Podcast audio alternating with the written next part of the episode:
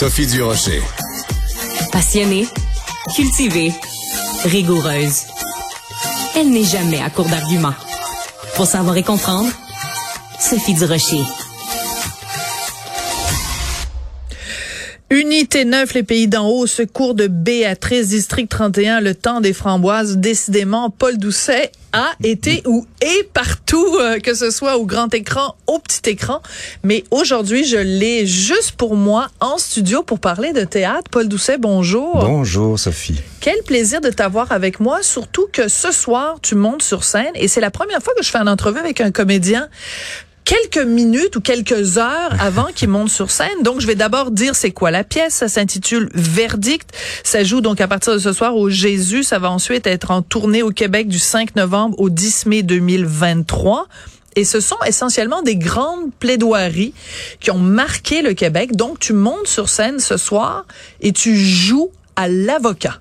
Exactement, accompagné de Marie-Thérèse Fortin. On est euh, on est les deux acteurs à défendre euh, tour à tour euh, justement des, des plaidoiries effectivement de, de, procès qui ont marqué la société québécoise.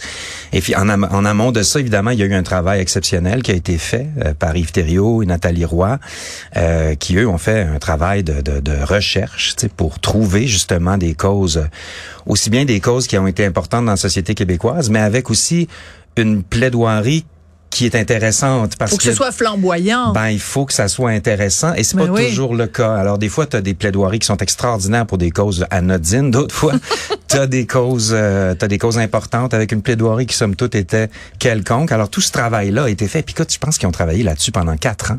Ben je les connais Nathalie et Yves, c'est des amis puis ça fait en effet quatre ans qu'ils nous cassent les oreilles avec ça. Donc je peux témoigner qu'en effet ils ont travaillé fort mm-hmm. et en même temps ce qui est fascinant c'est que et Nathalie et Yves ont une fascination pour le monde juridique.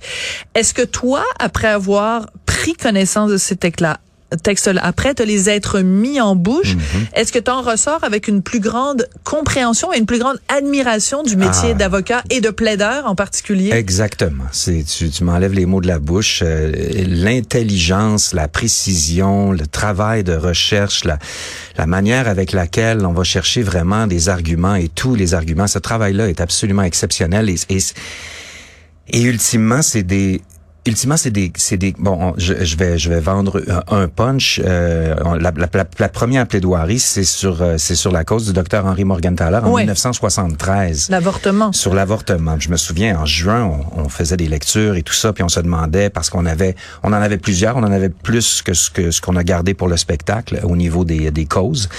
Euh, bon, un jour peut-être qu'il y aura un verdict 2, sait-on jamais. Euh, mais il fallait faire des choix à un moment donné, puis on se disait, c'est quand même fou qu'on parle d'un procès qui date de 1973. Euh, et que là, aux États-Unis, euh, la Cour suprême euh, se repose la question. Roe versus Wade, et puis là, ça crée toute une polémique. Et là, évidemment, on se dit, mais mon Dieu, mais ce droit-là était un droit qui, dans notre tête, était acquis, mais finalement, non. ce droit-là n'est pas acquis. Mais mais quand tu regardes la plaidoirie à l'époque, en 1973, la façon dont il a défendu euh, son client, qui ultimement était poursuivi par l'Église et l'État, en fait, à ce moment-là, euh, c'est un travail absolument extraordinaire. Il a dû retourner en cours euh, plusieurs fois jusqu'en, je pense que c'est en 86 où finalement le gouvernement a effectivement au Canada légalisé euh, l'avortement. Mais mais ça doit être. C'est d'abord, mm-hmm. c'est d'abord, c'est d'abord une, une, une, cause qui a été défendue par un avocat, puis ultimement, ce qu'il a réussi à faire fait loi maintenant. Absolument. C'est quand même fascinant. Mais ça doit être extrêmement émouvant aussi parce que tu dis l'avocat, il fait pas juste défendre un client, puis si le client perd, bon, il a, il a des conséquences pour le client. C'est que là, tu défends un client et si ton client perd, ce sont toutes les femmes canadiennes qui en payent le prix. Donc, le, le, le, fardeau de la preuve, c'est le cas de le dire, sur tes épaules est immense.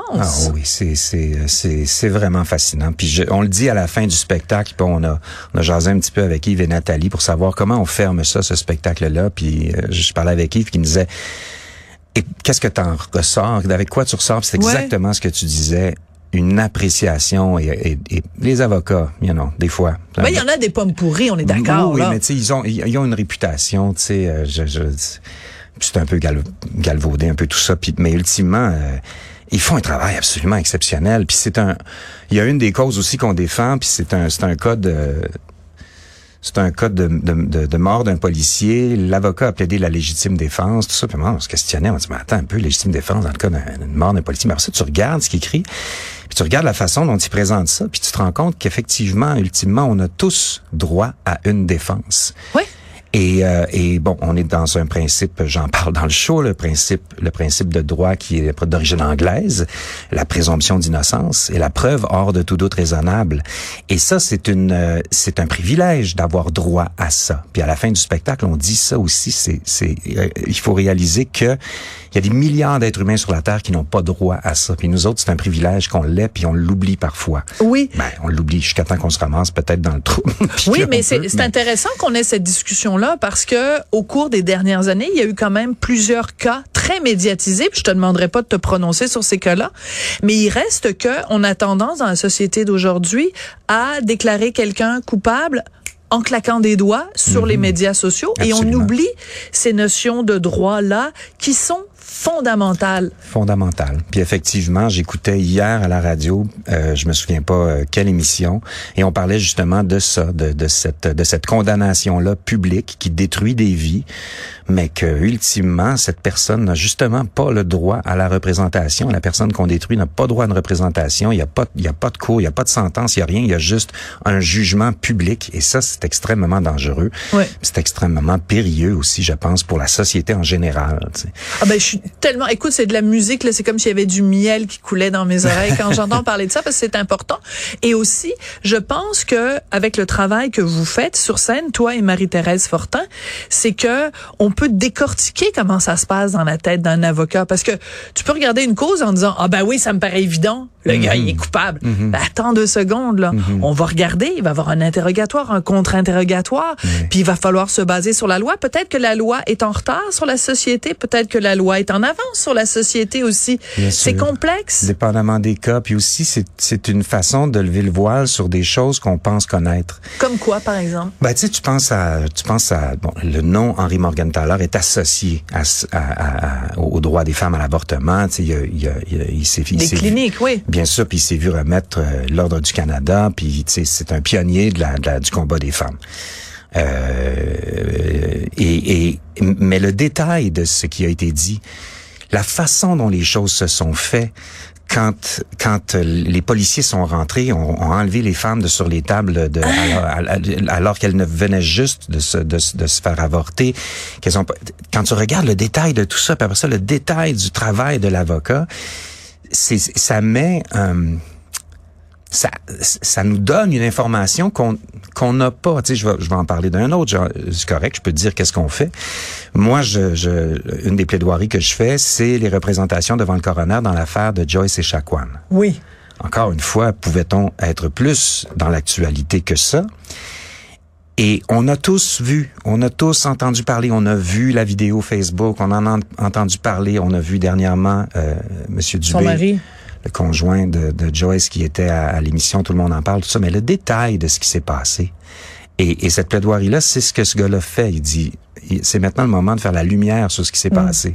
Puis je, vous, je vais vous expliquer pourquoi. Et là, on y va, dans le détail. Et c'est dur à prendre, mais en même temps, tu fais oh mon Dieu, tu as une meilleure compréhension pour tout ça. Tu sais, c'est Voilà. pas juste un Et fait tu sais quoi. Paul? Et tu sais quoi, Paul? C'est pour ça que cette pièce-là est importante parce que c'est la nuance. Et aujourd'hui, on est dans un monde où tout va très vite. On fait juste regarder le titre d'un article. On lit pas l'article au complet. Voilà. Et cette pièce-là, selon moi, ça va être l'occasion justement d'aller dans la nuance et c'est super important. Merci beaucoup, Paul, d'être venu nous voir euh, en personne. Donc, cette pièce-là, Verdict, ça commence ce soir. Donc, merde, le mot de Cambronne pour ce soir. Et toi, t'as pas le droit de répondre. voilà, dans le milieu du théâtre, on répond pas à Non. ça. C'est au Jésus. Ensuite, ça va être au tour- en tournée au Québec du 5 novembre au 10 mai 2023. Merci beaucoup, Paul Doucet. Merci Et euh, ben, euh, merci, votre honneur. Ça a été un plaisir de plaider devant vous. merci beaucoup à Marianne Bessette à la recherche, Charlie Marchand à la réalisation, la mise en onde. Et ben, ce sera tout. Il faudrait que j'ai un marteau ici pour signaler que c'est la fin de l'émission. merci beaucoup. Merci, au plaisir.